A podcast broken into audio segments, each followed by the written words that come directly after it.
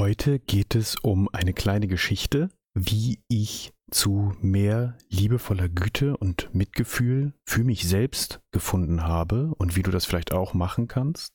Und um eine ganz große Geschichte, nämlich der Verbundenheit mit allem Leben und dem ganzen Universum in einem einzigen Moment. Und dafür werden wir heute gemeinsam zur Qualle. Herzlich willkommen zu Reik, deinem Podcast für ein bewussteres Leben im Jetzt und mehr Frieden im eigenen Kopf.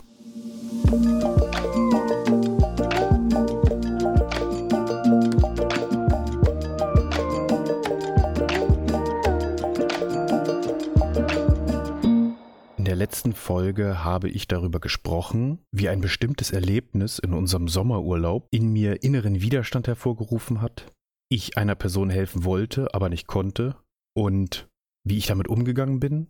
Und ich habe auch darüber gesprochen, wie wir insgesamt mit innerem Widerstand umgehen können und wie wir diesen aufgeben können und die inneren Waffen sozusagen strecken. Und am Ende der Folge habe ich dir versprochen, dass ich dieses Mal was Nettes aus dem Sommerurlaub erzähle. Und das möchte ich jetzt tun. Damit du das verstehst, muss ich aber ein bisschen weiter ausholen. Ich habe ja schon mehrfach über den Kurs zu achtsamem Selbstmitgefühl geredet, an dem ich teilgenommen habe. Und in verschiedenen Übungen in diesen MSC-Kursen geht es darum, uns selbst gegenüber und anderen Wesen gegenüber liebevolles Mitgefühl zu empfinden. Das passiert in einer angeleiteten Meditation. Und wir, die wir an diesem Kurs teilgenommen haben, sind in einer dieser Übungsmeditationen dazu angehalten worden, uns ein bestimmtes Wesen vorzustellen, für das wir diese Art des liebevollen Mitgefühls empfinden können. Ich habe den Kurs in einer für mich etwas schwierigen Zeit gemacht und das war für mich gar nicht so einfach. Die Vorschläge von der Kursleiterin, die normalerweise sehr gut funktionieren, waren, sich einen geliebten Menschen vorzustellen oder ein Hundewelpen, ein kleines Tier oder auch ein kleines Kind für das man vorbehaltlos einfach diese liebevolle Güte empfinden kann. Und für mich hat das in der Meditation damals einfach nicht funktioniert. Egal, was ich mir vorgestellt habe, es hat sich entweder zu kompliziert oder zu weit weg angefühlt. Also zum Beispiel, wenn ich mir die Beziehung zu meiner Frau vorgestellt habe, dann sind da auch andere Themen mitgekommen. Das war für mich nicht so einfach, nur diese liebevolle Güte zu empfinden, sondern ich hatte auf einmal alle Themen vor dem inneren Auge, die wir miteinander haben. Und ich habe gemerkt, das geht an dem Ziel der Übung vorbei. Insgesamt die ganzen Versuche mit Menschen, die mir dann eingefallen sind, waren mir zu komplex. Ich habe die Beziehungen, die mir eingefallen sind zu Menschen, einfach als zu vielschichtig wahrgenommen, als zu vielseitig auch wahrgenommen und konnte da nicht nur dieses eine Gefühl entwickeln, sondern da waren immer ganz viele Dinge. Die anderen Vorschläge, die es da gab, also von kleinen Kindern oder kleinen Tieren, Hundewelpen, kleine Kätzchen und so weiter. Das waren alles sehr süße Vorstellungen, aber für mich überhaupt nicht greifbar. Ich habe weder Kinder noch Haustiere und das hat für mich einfach nicht gut funktioniert. Das war mir zu ausgedacht. Ich wollte auch schon fast aufgeben und dann ist mir doch noch etwas eingefallen. Und zwar hatte ich vor einigen Jahren aus einer Motivation heraus, die ich heute gar nicht mehr so verfolgen würde, eine Mehlwurmfarm Vielleicht kennst du Mehlwürmer noch aus dem Biologieunterricht. Das sind Insektenlarven, die Larven von Mehlkäfern. Das sind kleine schwarze Käfer. Und die kann man relativ einfach züchten, vermehren und halten.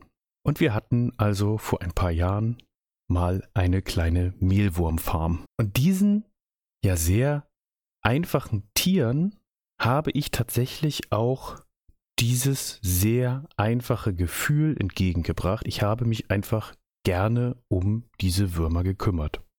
Der Ausdruck Wurm ist übrigens ein bisschen irreführend. Also das sind kleine Larven mit sechs Beinen vorne dran, die haben einen länglichen Körper, aber zumindest meinen bescheidenen biologischen Kenntnissen nach sind das eigentlich keine Würmer. Auf jeden Fall habe ich die wahnsinnig gerne, bedingungslos umsorgt. Das ist ja auch relativ einfach. Die müssen in einem vernünftigen Temperaturbereich gehalten werden, die brauchen mal eine Karotte und ansonsten machen die ihr eigenes Ding. Und vor allen Dingen hatte diese gefühlte Güte diesen Insektenlarven gegenüber für mich in der Situation damals den folgenden Vorteil. Ein Mensch oder ein Hundewelpe oder ein kleines Kind kann dir für deine Aufmerksamkeit und für deine Güte etwas entgegenbringen. Die treten mit dir in eine soziale Interaktion, ob bewusst oder gewollt oder nicht. Auf jeden Fall kriegst du direkt ein Feedback, sowas wie eine Belohnung. Und weil ich mich zu der Zeit viel gefragt habe, wie authentisch meine Gefühle sind und den Zugang dazu verloren hatte, was auch der Grund war, warum ich in diesem MSC-Kurs war, daher war das für mich der Beweis dafür, authentische Gefühle zu haben, diesen kleinen Insekten gegenüber. Denn die belohnen dich nicht, denen ist das egal, die erkennen dich nicht mal als Wesen. Und ich wusste, dieses Gefühl, das ich da spüre, das ist keine Belohnungsreaktion, weil die mir was zurückgegeben haben. Und das ist auch nichts, was von den Würmern oder irgendjemandem erwartet worden wäre, sondern für mich war das eine Erkenntnis der Authentizität meiner gefühlten Gütigkeit. Das heißt, ich habe mir in dieser Meditation tatsächlich meine Mehlwürmer von damals vorgestellt. Und das hat mir wirklich geholfen, auch wegen folgendem Gedanken. Wenn ich so ein liebevolles, so ein gütiges Gefühl einer so in Anführungsstrichen einfachen Lebensform entgegenbringen kann, die nichts macht, die nichts erreicht, die keine Ziele hat, die einfach in jedem Moment nur da ist. Und das macht, was eine Insektenlarve macht fressen, ausscheiden und sich verstecken, wenn das Licht angeht. Wenn das ausreicht, wenn diese einfache Tätigkeitsliste ausreicht, um in mir dieses gütige Gefühl hervorzurufen, dann darf ich doch auch mir selbst gegenüber gütig sein. Auch wenn ich nicht das erreiche, was ich mir jetzt für den Tag vorgenommen habe, auch wenn ich nicht dahin gekommen bin, wo ich hin wollte, auch wenn ich gefühlt in dieser Dimension menschlicher Ziele in meinen Augen nicht erfolgreich gewesen bin, wenn der ganze Druck also mal wieder umsonst war, dann kann ich mir doch nur für mein grundsätzliches, bodenständiges, menschliches Dasein diese liebevolle Güte selbst entgegenbringen. Diese beiden Erkenntnisse kannst du jetzt mal im Hinterkopf behalten. Jetzt kommen wir nämlich wieder zurück auf unseren Sommerurlaub. Also, ich habe ja beim letzten Mal schon erzählt, ich war mit meiner Frau in unserer Heimatstadt Eckernförde an der Ostsee wir hatten wahnsinniges Glück mit dem Wetter. Es war wirklich wunderschön. Wir konnten fast jeden Morgen am Strand beginnen. Wir sind früh ans Wasser gelaufen. Eckernförde liegt in einer Bucht. Das Meer ist morgens fast immer total ruhig, spiegelglatt. Es ist noch keiner am Strand. Und wir haben uns dann morgens in die frischen Fluten gestürzt. Es ist eine wundervolle Art, den Tag zu beginnen. Und ich habe, obwohl ich da aufgewachsen bin, die Ostsee dieses Mal noch ganz besonders auf eine ganz andere Art und Weise lieben gelernt. Aber das war nicht immer so. Als Kind bin ich gar nicht so gerne an den Strand gegangen. Wir waren natürlich relativ oft da, weil das ja ein schönes Vergnügen ist, mit Kindern an den Strand zu gehen, für die ganze Familie. Aber neben dem ganzen Sand und pieksigen Stein und dann ist es zu heiß und ich weiß nicht was, irgendwie bin ich damals mit dem Strand nie so richtig warm geworden. Und das Allerschlimmste für mich als Kind waren die Quallen. Es gibt natürlich in der Ostsee Quallen. Das ist schon auch ein bisschen witzig, dass ich in meinem Leben so viel Ärger mit Quallen hatte. Einmal der grauen Qualle, unserem Verstand, und dann tatsächlich auch den wirklichen, tatsächlichen, echten Quallen in der Ostsee. Ich habe das als Kind gehasst. Ich bin sogar richtig panisch geworden. Wenn ich beim Schwimmen eine Qualle berührt habe, und die sind zu 99 Prozent in der Ostsee völlig harmlos, dann bin ich panisch aus dem Wasser gelaufen.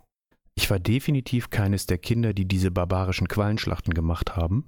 Und auch sonst, sobald ich nur eine einzige gesehen habe, habe ich das Wasser verlassen und bin an dem Tag nicht mehr reingegangen. Wie die meisten kindlichen Ängste habe ich das im Laufe meines Lebens einigermaßen in den Griff bekommen. Also ich laufe schon lange nicht mehr schreiend aus dem Wasser, wenn ich mal eine Qualle berühre. Und ich gehe schon auch baden, wenn ich welche sehe. Aber so richtig warm geworden bin ich mit denen nie. Und dieses Mal habe ich mir gedacht, damit ist jetzt Schluss. Es war ein wirklich schöner Morgen. Das Wasser war ziemlich kalt, also für meine Verhältnisse. Meine Frau ist da völlig schmerzbefreit, die springt einfach rein. Ich habe das Gefühl, der könnte man auch ein Loch durch die Eisschicht hauen, die wird dann da reinspringen ich glaube, wir hatten sowas wie 17 Grad Wassertemperatur. Ich weiß es nicht. Für mich ein bisschen zu kalt, aber ich bin auf jeden Fall so bis zum Bauchnabel mit reingegangen. Das Wasser war ganz ruhig, himmelklar und es standen ein paar wirklich schöne Quallen im Wasser. Also die sind ja eigentlich eine richtig schöne Naturerscheinung. Die waren auch relativ groß. Ich würde sagen, so Durchmesser 25 Zentimeter. Für mich schon absolut über der Grenze der entspannten Quallengröße bis dahin. Und das waren diese ganz typischen Ostsee-Ohrenquallen. Also transparent, farblos, diese charakteristischen vier Ringe in der Mitte.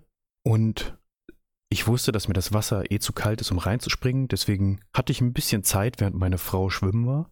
Und ich habe mich diesen Quallen mal genähert. Ich habe einfach angefangen, sie vorsichtig zu berühren, mal den Schirm von oben zu berühren, auch unten die Mundarme, die darunter schwimmen, ganz vorsichtig. Also, wenn du das noch nicht gemacht hast und die Gelegenheit dazu hast, kuschel mal mit so einer Qualle. Also, ich meine, streichel mal eine. Eigentlich fühlt sich das total angenehm an und es ist natürlich auch einfach gut für meinen Verstand gewesen zu merken, dass gar nichts passiert, sondern dass das eher eine sehr angenehme Erfahrung war. Und was dann passiert ist, als ich das erstmal begriffen habe und diese Wesen, die das ja auch sind, mal so wahrgenommen habe, wie die da hoch schwimmen. Also die kommen ja aus diesen dunklen Tiefen irgendwie, beziehungsweise gut vorne an, da waren die Tiefen noch nicht so dunkel, meine Füße konnte ich schon noch sehen, aber so eine Qualle schwimmt an die Wasseroberfläche, dreht dann wieder um, schwimmt runter und die machen da so ihr Quallending. Jetzt kann man wieder mit seiner eigenen grauen Qualle überlegen, warum die das machen. Natürlich findet man als Mensch Gründe dafür. Und zwar nehmen die während dieser Auf- und Abwärtsbewegung Plankton auf. Über diesen ganzen Schirm verteilt sind kleine Wimpern. Und diese Wimpern leiten das Plankton dann zum Rand des Schirms, wo es die Mundarme, die unten dran sind, aufnehmen. Das ist ein ganz langsamer Prozess. Und die Quallen können sich orientieren, weil sie das Licht von oben wahrnehmen und wohl auch Sensoren für Erdbeschleunigung haben. Also grundsätzlich wissen, wo oben und unten ist, auch merken dann wohl, wie der Wellengang ist. Das ist wie so ein Beschleunigungssensor im Handy. Und so machen die da ihr Quallending und sehen dabei natürlich majestätisch schön aus für uns. Ich nehme an, die Quallen sind sich selbst ihrer von uns wahrgenommenen Schönheit nicht bewusst. Und vielleicht ahnst du jetzt ja schon, was sich bei mir in diesem Moment oben kurz geschlossen hat. Und zwar diese schöne Erfahrung, da im Wasser zu stehen, diese majestätischen Quallen zu sehen, die Berührungsängste zu verlieren und dann mich schlagartig zu erinnern an dieses Gefühl der liebevollen Güte gegenüber diesen einfachen Tieren, den Mehlwürmern. Und das Gleiche konnte ich mit diesen Quallen erleben. Eine Wertschätzung dieses einfachen, im Moment verankerten Seins, eine Verbundenheit mit den einfachen Prozessen des Lebens. Und ich habe mir gedacht, ja, das Leben ist eigentlich so einfach. Und weil es mir total schwer fällt, dir auf den Punkt mitgeben zu können, was ich eigentlich empfunden habe, habe ich mir etwas ausgedacht was wir jetzt mal als Experiment gemeinsam machen können. Ich werde jetzt versuchen, dir einen Eindruck zu geben davon, was ich in diesem Moment gespürt habe. Dafür wechsle ich mit dir zusammen die Perspektive und stell mir vor, eine Qualle zu sein.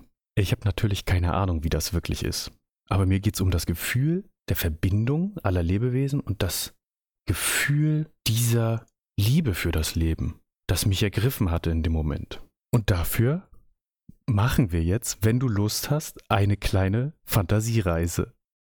Ich möchte dir gerne die Möglichkeit geben, in diesem wirklich sehr schönen Quallenzustand, in den wir uns gleich reinversetzen werden, etwas zu verweilen und dem nachzuspüren, solange du möchtest. Deswegen gibt es heute auch kein Outro, sondern die Folge hört gleich einfach in Stille auf. Ich würde mich natürlich total freuen, wie immer, wenn du mir schreibst, wenn dir das gefallen hat, auch wenn es dir nicht gefallen hat, einfach was du dazu denkst und gebe dir deswegen ausnahmsweise schon mal an dieser Stelle mit, dass du einen interessanten Link zur Ohrenqualle im Lexikon der Biologie findest von spektrum.de. Da kannst du ein bisschen drüber nachlesen, wie das mit den Sinnesorganen ist, was welcher Teil von der Qualle ist. Ein bisschen einfach die eigene graue Qualle oben noch füttern mit Quallenfacts. Und dann sage ich dir schon mal an dieser Stelle ganz offiziell auch vielen Dank für deine Zeit und ich hoffe natürlich, dass wir uns das nächste Mal auch hier wieder hören.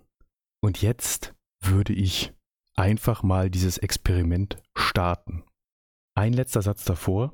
In der Fantasiereise kommt natürlich eine Qualle vor und das Meer sowie eine Andeutung, vollständig vom tiefen Wasser umgeben zu sein.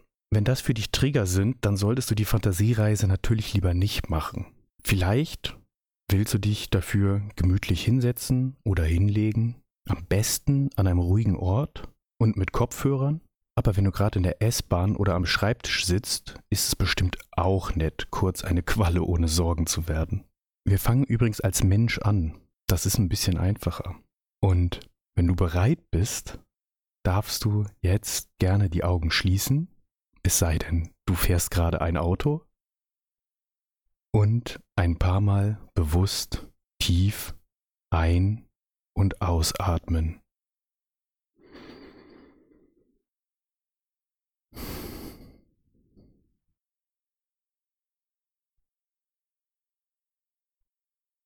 Ganz ruhig. Du schaust in die helle, warme Sonne. Deine Haut wird von ihr gewärmt. Es weht ein leichter Wind und es riecht nach Salzwasser, nach Meer. Du stehst bis zu den Knien im angenehm frischen Wasser am Strand. Deine Füße stehen auf dem weichen Sandboden. Du hörst das Meer rauschen. Eine leichte Brise streicht dir über die Haut. Dein Blick richtet sich nach vorn und du siehst den klaren Himmel und wie das endlos scheinende Meer am Horizont mit dem Blau des Himmels verschmilzt.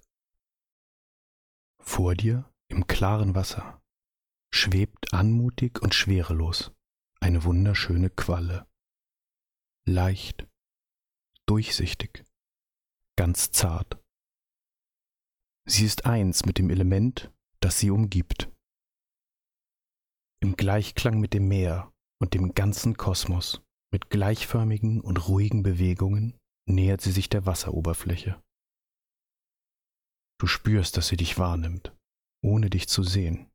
Sie sieht dich wirklich, weil du ihr Element bist. Auch du bist Wasser und nur vor langer Zeit dem Meer entstiegen. Jetzt seid ihr wieder vereint. Es gibt nur dich, das Meer und die Qualle. Du wirst immer bewusster, du siehst immer klarer. Und die Grenze zwischen euch löst sich auf. Ihre Perspektive wird deine. Das ist fast nicht spürbar. Es wird immer leichter. Du tauchst ein das Wasser umgibt dich. Du bist Wasser und bist Wesen. Es gibt nur eine Empfindung. Licht. Oben. Für dich ist diese Energie, diese Helligkeit der einzige Fixstern im Universum, das einzige, was einen Unterschied macht. Ewiges Licht. Mit derselben Bewegung die dich mit Energie versorgt, die gleichzeitig Fortbewegung und Atmen ist. Mit dieser wellenartigen An- und Entspannung, die durch dein ganzes Selbst läuft, kommst du dem Licht näher. Es wird mehr, heller, immer heller. Du spürst die Energie. Sie wird mehr, sie durchströmt dich so lange, bis du die Grenze deines Elements erreicht hast. Jetzt bist du an der Grenze der Welt angekommen. Du bist im Licht. Die Präsenz, die du gerade noch warst, sieht dich an der Wasseroberfläche angekommen und denkt über die Sterne und unmögliche Reisen ins All nach das sind keine Begriffe mehr für dich. Es gibt keine Begriffe. Für dich ist dein Aufstieg beendet. Bis hierhin kannst du gelangen. Die Welt endet hier. Ohne je ein Ziel gehabt zu haben, bist du dort angekommen. Es gibt hier keine Fragen, keine Zweifel, keine Gedanken. Es gibt nur das Jetzt. Es gibt nur das Licht. Dann, mit der gleichen, Millionen Jahre alten Gewissheit und Güte, mit der die Gezeiten das ganze Meer bewegen, dreht sich auch deine Welt langsam. Unten wird oben. Das Ausatmen des Universums beginnt.